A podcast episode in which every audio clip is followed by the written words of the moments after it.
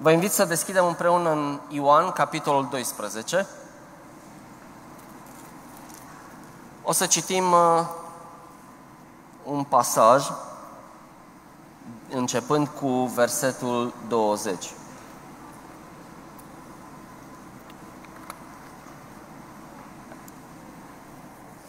Erau și niște greși printre cei care se duseseră la sărbătoare să se închine. Aceștia s-au dus la Filip, care era din Betsaida Galilei și l-au rugat zicând, Domnule, dorim să-L vedem pe Isus. Filip s-a dus și i-a spus lui Andrei. Apoi Andrei și Filip s-a dus și i-au spus lui Isus. Isus le-a răspuns, a venit ceasul ca Fiul omului să fie proslăvit. Adevărat, adevărat vă spun că dacă bobul de grâu care cade în pământ nu moare, rămâne singur, dar dacă moare, aduce mult rod. Cel ce-și iubește viața o va pierde, dar cel ce-și urăște viața în lumea aceasta o va păstra pentru viața veșnică. Dacă îmi slujește cineva să mă urmeze. Și unde sunt eu, acolo va fi și slujitorul meu. Dacă îmi slujește cineva, tatăl meu îl va onora. Acum sufletul meu este tulburat și ce ar trebui să spun? Tată, salvează-mă din ceasul acesta. Dar tocmai de aceea am venit până în ceasul acesta. Tată, proslăvește-ți numele. Atunci a venit din cer un glas care a zis, l-am proslăvit și îl voi mai proslăvi. Mulțimea care stătea acolo și care a auzit glasul a zis că a fost un tunet. Alții ziceau, i-a vorbit un înger. Iisus a spus, nu pentru mine s-a auzit glasul acesta, ci pentru voi. Acum are loc judecata acestei lumi.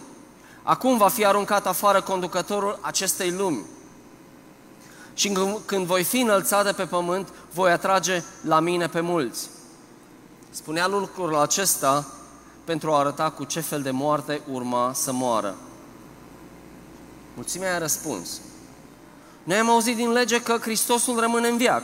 Cum de spui tu că Fiul omului trebuie să fie înălțat? Cine este acest Fiu al omului? Iisus le-a zis, lumina mai este încă puțină vreme în mijlocul vostru. Umblați cât timp aveți lumina, pentru ca nu cumva să vă cuprindă întunericul. Cel ce umblă în întuneric nu știe unde se duce. Cât timp aveți lumina, credeți în lumină ca să fiți fii ai luminii. După ce a spus aceste lucruri, Isus a plecat și s-a ascuns de ei. E un pasaj aparent trist.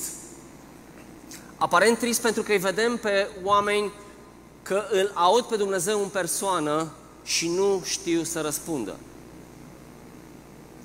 Îl vedem pe Isus în ultimele zile, înainte să fie crucificat, hotărât mergând spre Ierusalim, intrând pentru ultima oară în Ierusalim, la această sărbătoare, dacă citiți mai devreme un pic, și vedem mulțimile care îl aclamează, care spun Osana, Osana și vin cu, cu ramuri de palmier și își întind hainele și vine, vine Iisus ca un împărat și calcă peste ele și oamenii aproape că vor să-l facă împărat. Și în mijlocul acestui tumult vin niște greci la el. Acești greci îl văd pe Filip, Filipos, un nume grec, au zis, probabil dacă vorbim cu Filip o să avem mai mult acces la Isus și au zis, Domnule, vrem să-L vedem pe Isus. Vrem să vorbim cu El, vrem să ne întâlnim cu El. Și atunci, Filip îl ia pe Andrei și merg împreună la Isus. Și Isus, contrar a ceea ce de obicei făcea, nu-i primește neapărat cu brațele deschise, nu le spune, ok, haideți să venim, să stăm unde vorbă, să ne... să, să filozofăm, ci le dă un răspuns acestor greci la o întrebare pe care ei nu și-au pus-o și n-au știut că trebuie să-și o pună. Și această întrebare era, ce pot să fac ca să am viața veșnică? Dar ei vreau să povestească cu Isus. Ei vroiau probabil să stea de vorbă și să-și pună probabil în portofoliul lor de greci, filozofi, cărora le plăcea să stea mult la taclale și să filozofeze despre cele uh, abstracte.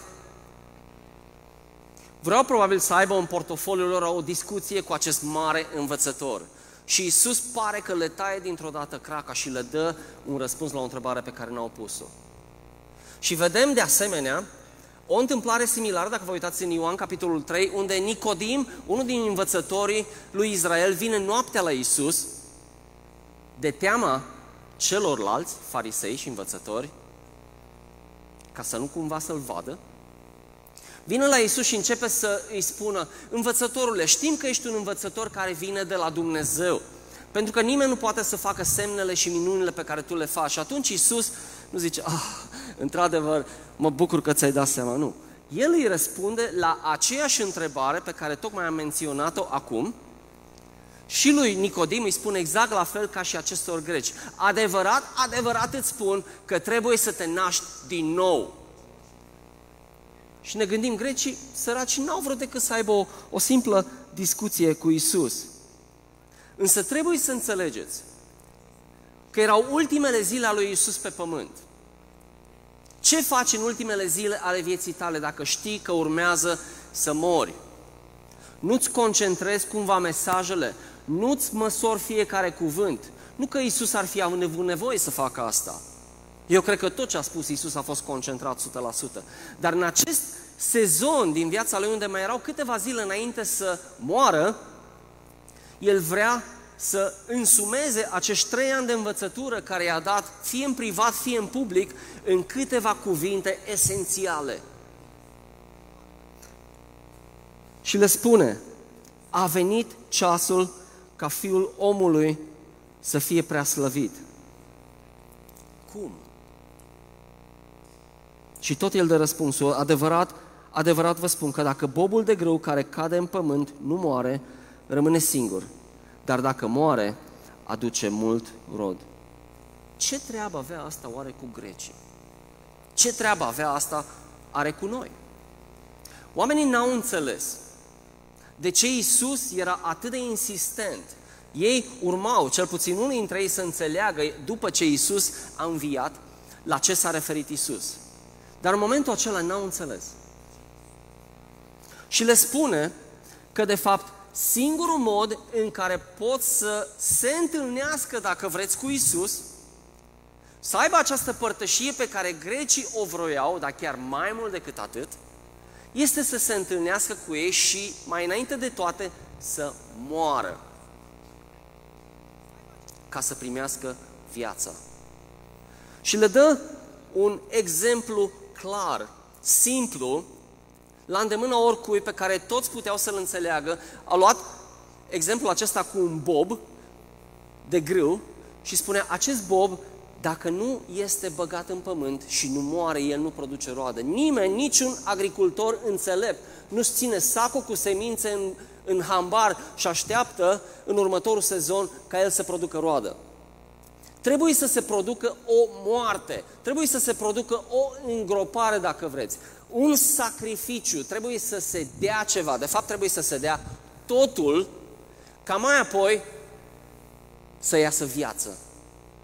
Și exact același lucru le spune Iisus acestor oameni. Voi vreți să vă întâlniți cu mine, voi vreți să stați în apropierea mea, dar voi trebuie să muriți dacă vreți într-adevăr această părtășie cu mine. Voi trebuie să muriți. Pentru că dacă nu muriți, n-aveți parte de mine. Și spune mai apoi în versetul 25, în prima parte, Cel ce își iubește viața o va pierde. De ce? Dacă citiți pasajul în întregime, veți vedea acolo că la această sărbătoare erau mulți care îl primise pe Isus, care venise la această sărbătoare. Și toți vorbeau pe ascuns, de frica fariseilor, de frica învățătorilor, de frica conducătorilor, ca nu cumva să se afle că vreunul dintre ei a crezut în Hristos și să sufere, Doamne ferește, consecințele acestui lucru. Pentru că au ținut mai mult la gloria lor, la gloria care vine din partea oamenilor, la reputația lor, la comoditatea lor, la viața lor ușoară și care era consecința. Citiți acolo, ca să nu fie dați afară din sinagogă. Și ca să nu fie dați afară din sinagogă, aleg, fără să realizeze, să stea în afara lui Hristos și în afara vieții veșnice. Unii dintre ei au crezut, dar pe ascuns. Nicodim a venit noaptea la el, dar pe ascuns. Slavă Domnului, vedem mai târziu pe Nicodim venind pe lumină, pentru că a înțeles mesajul. Dar acești oameni aveau nevoie să înțeleagă că nu reputația îi mântuiește, nu statutul lor social îi mântuiește, nu înțelepciunea lor îi mântuiește, nu faptul că cunosc ceva despre Dumnezeu îi mântuiește, ci numai dacă mor, dacă sunt gata să renunțe la viața lor, la confortul lor, sunt gata să moară din punct de vedere spiritual, dacă vreți, ca mai apoi să învie la viață. Este un principiu fantastic în acest pasaj. Este principiul crucii, care este central în creștinism. Oamenii au încercat deseori să, să dilueze. Și eu cred că în mare măsură mulți dintre noi, dacă nu chiar toți dintre noi, am ajuns la unele momente în viața noastră când am diluat mesajul crucii. Pentru că așteptăm rezultate în viața noastră Așteptăm ca oamenii cu care vorbim să vină la Hristos și nu vedem rezultate. De ce? Pentru că am diluat mesajul crucii. De ce? Pentru că crucea spune că trebuie să mori și să fii îngropat. Și asta costă, u, doare. Doare pentru că reputația ta este în joc când vorbești cu colegii sau cu prietenii tăi. Doare pentru că s-ar putea să se uite la tine ca la un ciudat. Ce e mai importantă? Reputația ta? Gloria care îți vine din partea oamenilor și aplauzele lor? Sau aplauzele care îți vin din cer, din partea lui Dumnezeu? Iar noi toți, la un moment dat în viețile noastre, ajungem să facem lucruri de genul acesta. Ori mesajul este clar și dacă nu rețineți nimic din ceea ce spun astăzi, rețineți un lucru, vă rog. Fără moarte nu există înviere.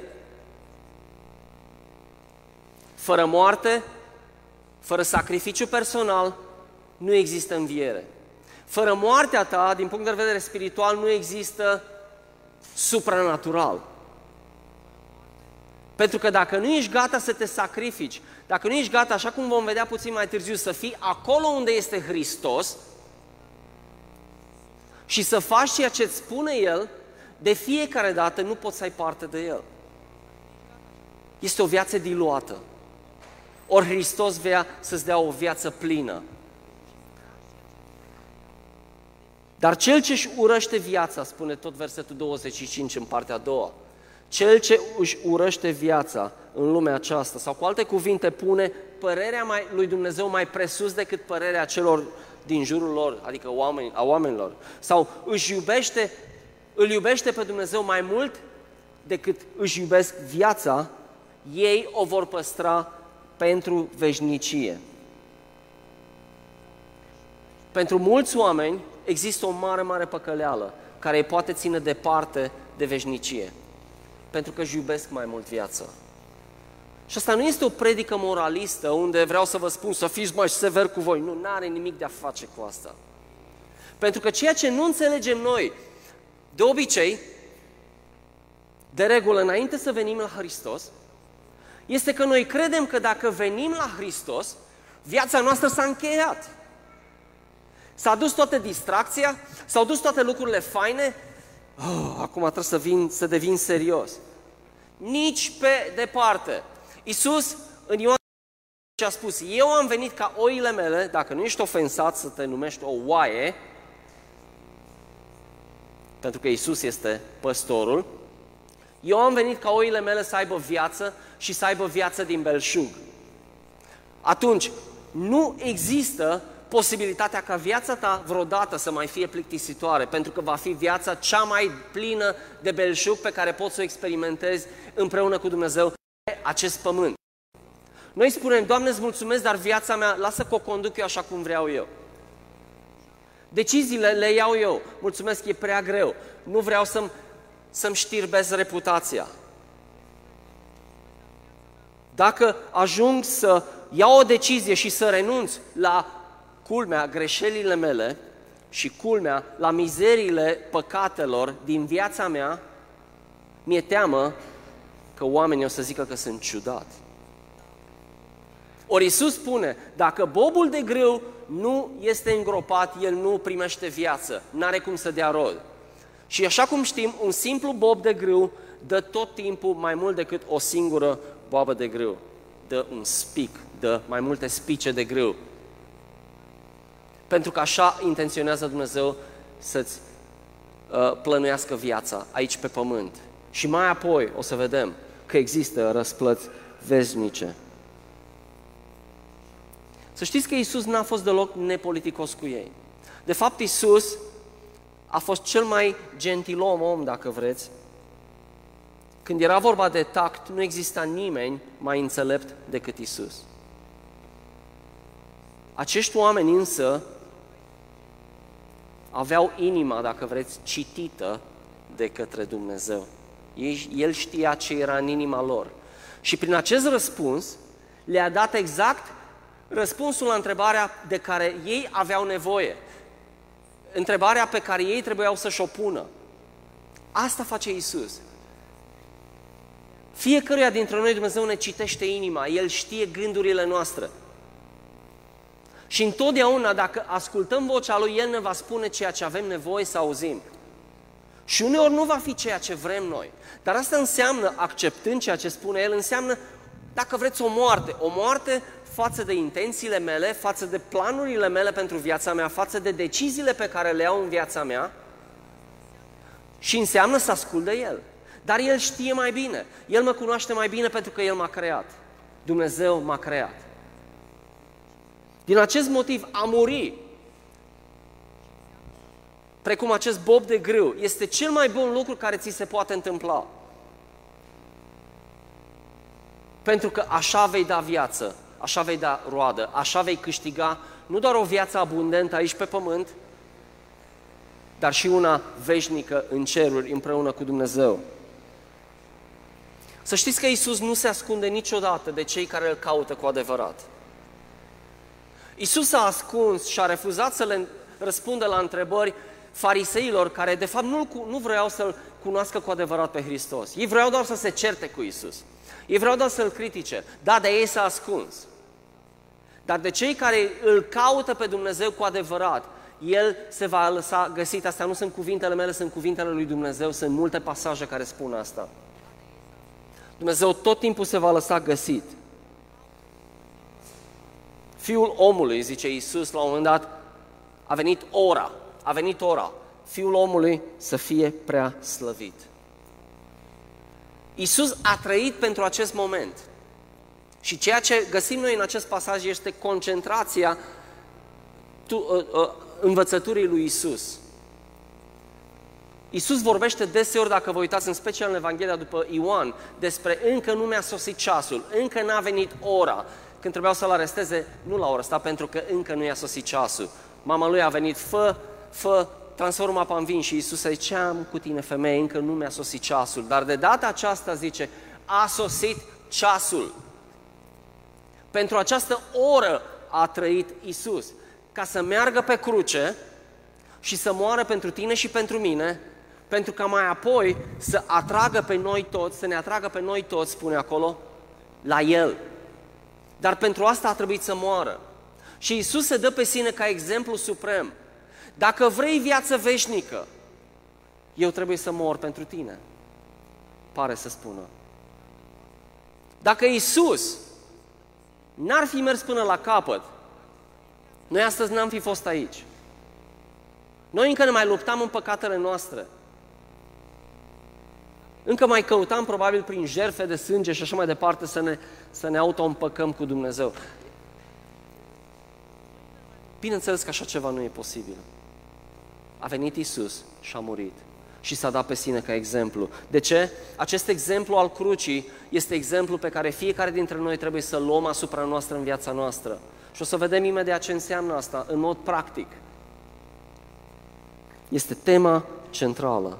Dacă această sămânță imortală s-a supus legii morții, legii pământești, la fel și noi trebuie să ne supunem și să lăsăm ca viața noastră să fie îngropată, ca mai apoi să fie înviată. Spune în versetul 26, dacă îmi slujește cineva, mă urmează să mă urmeze unde sunt eu și acolo, acolo va fi și slujitorul meu. Așa cum am zis, problema este că noi credem că dacă îl urmăm pe Hristos, viața noastră s-a încheiat. Dar este prima dovadă de ascultare. Astăzi sunt mulți care îl simpatizează pe Isus, să știți. Sunt mulți și aproape fiecare biserică, dacă ai mai mult de, știu eu, nu știu, câteva zeci de persoane, cu siguranță va fi cel puțin o persoană în fiecare duminică, dacă nu mai multe, care îl simpatizează pe Isus, care, căre, care îi place să vină la biserică, îi place să stea alături de oameni care îl iubesc pe Dumnezeu, pentru că e fain. Îl simpatizează pe Isus, dar atât. Rămân la distanță și aud mesajul de la Dumnezeu și aud lumina, exact cum am citit astăzi. Aud vocea lui Dumnezeu, dar îi spun, mm, încă nu e pentru mine. De ce? Pentru că nu sunt gata să moară față de trecutul lor. Nu sunt gata să renunțe la lucrurile care știu că nu sunt ok. Încă să mai complac cu asta și Isus spune, viața ta nu va începe până când nu vei lua o decizie clară și vei spune, eu vreau să mor față de trecutul meu, vreau să scap de păcatele mele, pentru că Isus din acest motiv s-a dus pe cruce, ca tu să ai acces direct la Dumnezeu prin sacrificiul Lui. Și ceea ce trebuie să faci este pur și simplu să renunți la gunoaiele din viața ta, la păcatele din viața ta. Isus nu-și cere să renunți la ceva bun, Isus își cere să renunți la gunoaie. Și uneori ambițiile tale care par foarte bune, până la urmă nu sunt bune, vei vedea dacă vei continua cu ele. De ce? Dacă Isus îți spune că trebuie să renunți la ambițiile tale, poate te gândești, o, eu vreau să fac cu tare sau cu tare lucru, sau meseria cu tare, sau jobul cu tare, sau școala cu tare. Când iei astfel de decizii, fii gata să mori față de deciziile tale și să asculți vocea lui Dumnezeu. Și să ai curaj când stai înaintea lui Dumnezeu și te rogi pe genunchi, Doamne, încotro viața mea, sunt poate tânăr, poate mă pregătesc să merg la facultate sau am terminat facultatea, ar trebui să plec din țară, ar trebui să rămân. Dacă nu auzi clar de la Dumnezeu, nu lua decizii pripite. Pentru că Dumnezeu s-ar putea să spună, poate te gândești la o școală faină la care vrei să mergi și Dumnezeu să spună, eu am altceva pentru, de fapt am ceva mai bun pentru tine.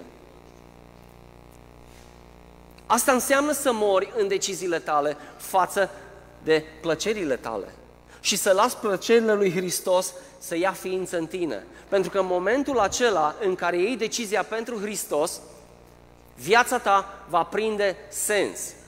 Tu nu vei putea să aduci roadă în viața ta dacă nu mori și dacă nu lași pe El să domnească. Nu poți să-L urmezi, să spui că îl iubești pe Dumnezeu și să nu-L urmezi pe Dumnezeu. Iisus a spus unde, este, unde sunt eu, este și robul meu. Cu alte cuvinte, dacă eu îi spun ceva robului meu, el va face că de aia este rob. Și noi ne gândim, dar nu vreau să fiu robul nimănui. Ba da, vei fi robul, vei fi robul propriilor tale decizii luate fără înțelepciune, dar tot rob vei fi. Cel mai bun lucru care ți se poate întâmpla este să fii robul lui Hristos și să spui viața la dispoziția lui Dumnezeu și să mor față de ambițiile tale. Dar spuneam, sunt mulți oameni care vin la biserică, care se gândesc, a, eu cunosc păstorii, sunt prieten bun cu păstorii sau, sau uh, cunosc liderii care stau pe scenă, eu sunt aproape de Isus cumva. Eu, sau, sau, atenție copii, părinții mei sunt uh, lideri în biserică. Ei bine, vreau să știți că nu vă încălzește cu nimic chestiunea aceasta. Pentru că voi trebuie să fiți în părtășie, în primul rând, cu Hristos. Voi trebuie să luați decizia de a muri și de, a, de, a, de a-L primi pe Isus ca Domn, ca stăpân peste viețile voastre. Voi sunteți cei care trebuie să renunțați la păcatele voastre. În grupurile noastre de tineri deseori vorbim despre Evanghelie. Și sunt mulți tineri, și aș vrea să fiți puțin atenți, sunt mulți tineri care au luat o decizie mentală și au zis, da, eu vreau să-L urmez pe Hristos. Prima poruncă care ți-o dă Isus atunci când îți, spui, îți spune să mă urmezi, este să te botezi. Este prima poruncă. Cine crede în mine va fi botezat. Punct. Și noi spunem, a, mai am în momentul ăla, nu e încă, mai aștept încă câțiva prieteni să vină cu mine. Nu, atenție, este o poruncă. Botezul este o poruncă. Este prima poruncă de care trebuie să asculți. Prima. Tu nu poți să asculți de a doua poruncă dacă n-ai ascultat de prima. Lasă ca acest eveniment public să fie un moment de reper în viața ta, dacă ai luat deja decizia să-L urmezi pe Hristos, nu mai aștepta nicio secundă. Dacă trebuie, facem duminica viitoare un botez. Nu e nicio problemă. Avem și apă caldă aici. Nu mai e de ce să aștepți. Și faptul că ești, vii la o biserică, da, suntem o biserică, nu e foarte mare, dar e relativ mare, să zicem, 100 și ceva, aproape 200 de persoane. Bă, vin acolo și stau cu prietenii mei și mă simt bine împreună cu Isus. Vreau să știi că asta nu te încălzește cu nimic. Asta nu te va mântui. Și nici faptul că avem o clădire nouă și poți să unde mergi acolo la clădirea aia nouă, asta nu te va mântui. Ceea ce te va mântui pe tine este să-i spui lui Hristos, sunt gata să mor față de trecutul meu, față de greșelile mele și să-L primesc pe Hristos ca Domn. Asta te va mântui. Isus se dă pe sine ca exemplu suprem în versetul 27. Acum sufletul meu este tulburat. Îl vedem pe Isus tulburat. Același Isus care a zis nu vă îngrijorați sau nu vă tulburați. Cum e posibil așa ceva? Cum poate Isus să spună așa ceva? Cum poate Isus să fie tulburat El care este Fiul lui Dumnezeu? Știți de ce a fost tulburat? Pentru că n-a făcut nicio greșeală și știa că Dumnezeu, în momentul în care va fi pe crucea aceea, își va întoarce fața de la El. Cea mai mare durere a lui Isus și tulburarea cea mai mare din viața lui a fost faptul că știa că nu peste mult timp Dumnezeu îi va întoarce spatele. Din acest motiv pe cruce a strigat, Tatăl meu, Tatăl meu, pentru ce mă părăsești? Această durere a fost atât de cruntă încât El a murit pe cruce. A murit mai repede decât alții. Această durere a fost de nesuportat. Dar El a fost gata să facă asta pentru tine și pentru mine. Și dacă Isus a, răs, a, a renunțat la reputația Lui, cei mai tineri poate nu știți lucrul acesta, dar Isus când a stat pe cruce n-a stat cu un văl frumos în jurul uh, bazinului, cum vedem în picturi. Nu, El a fost gol complet.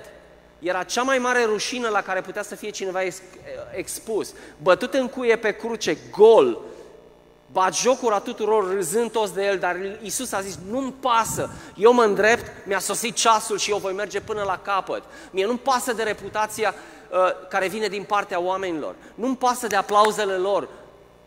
Eu vreau doar să fac numai ce îmi spune Tatăl și Isus a spus asta de multe ori. Și noi ne gândim, oh, nu prea vreau să vorbesc despre Dumnezeu cu cineva ca să nu fiu făcut de râs. Dacă râde de mine, dacă reputația mea va suferi, dacă voi lua decizia să-L urmez pe Dumnezeu, vor râde de mine. A cui aplauzele vrei? Hristos a fost atât de hotărât să-L urmeze pe Dumnezeu încât a zis, voi muri. De ce? Pentru tine și pentru mine. Pentru noi toți. Ce te împiedică dacă n-ai luat încă decizia asta? Ce te împiedică? Rușinea? Înțelegi că tu nu vei intra în viața veșnică și în bucuria Tatălui și în această viață binecuvântată aici pe pământ dacă tu nu mori mai întâi față de reputația ta? Și cui pasă de reputație? Viața aici pe pământ este așa. Viața eternă este exact cum spune numele, eternă. Și Dumnezeu vrea să o petrece împreună cu El. Acesta este un principiu fundamental. Tocmai, spune Iisus în versetul 27, partea a doua, tocmai de aceea am venit până în ceasul acesta, ca să mor. Este principiul fundamental al împărăției lui Dumnezeu, al împărăției, dacă vreți, cu capul în jos. Este singura împărăție unde câștigi murind. În oricare situație din viața ta, oricare conjunctură din viața ta, în momentul când mor, totul s-a încheiat. Însă în împărăția lui Dumnezeu, care este o împărăție cu capul în jos, în sensul acesta, viața începe prin moarte. Moartea este poarta. Este poarta către veșnicie și este poarta pentru a intra în această viață, aici pe pământ, o viață abundentă de belșug, Ioan 10 cu 10. Tată, proslăvește numele, tău, numele Tău. Ca cei de față să vadă că eu sunt Mesia, cel pe care Tu l-ai trimis. Și să audă o voce din cer. Să audă o voce din cer. Și Dumnezeu spune, l-am preamărit și îl voi, preamăr, îl voi mai preamări. Atenție, atenție puțin. Unii au zis că au auzit un tunet alții că au auzit vocea lui unor îngeri. Erau toți în același loc. Cum este posibil ca unii să audă un tunet și alții să audă vocea lui Dumnezeu? Vă spun eu cum. Este același motiv prin care atunci când cineva stă într-o sală de genul acesta și stă în închinare, se gândește la cratițe și la oale, se gândește la oare ce trebuie să fac începând de mâine, oare mi-am făcut temele, oare mi-am... În loc să se gândească la Dumnezeu. Și Dumnezeu poate să vorbească într-un mod profetic, poate să vină și să vrea să te atingă și gândul tău este cu totul în altă parte. Și te gândești, ce aiure a sunat sunetul astăzi, boxa aia a fluierat iară când s-a urcat Adi pe scenă, Harry când s-a pus, nas, stătea nu știu cum chitara. Te gândești la lucruri de genul ăsta în loc să asculți vocea lui Dumnezeu. Auzi un tunet. Vi s-a întâmplat vreodată? E posibil ca Dumnezeu să fie atât de prezent, să-l vindece pe cel de lângă tine, care stă la jumătate, nu, la 2 metri acum de tine, da, dacă nu-i din familia ta, să-l vindece fizic și tu să fii, cum spune românul, cu pluta, adică în altă parte, purtat de ape undeva, cine știe pe unde.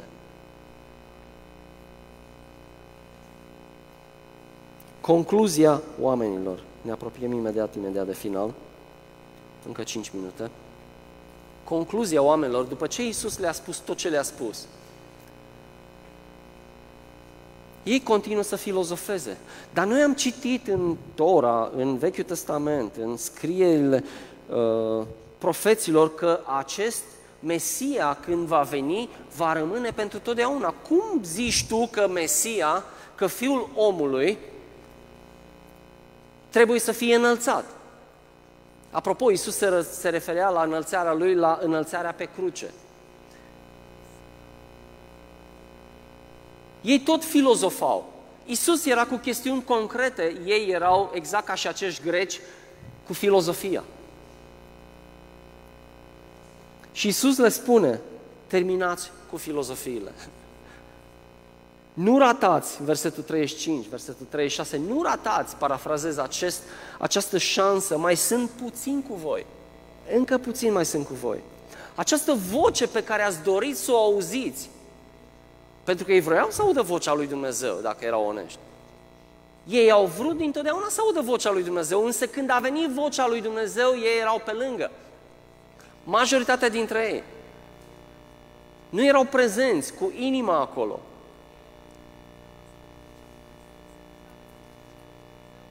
Cine e fiul ăsta al omului?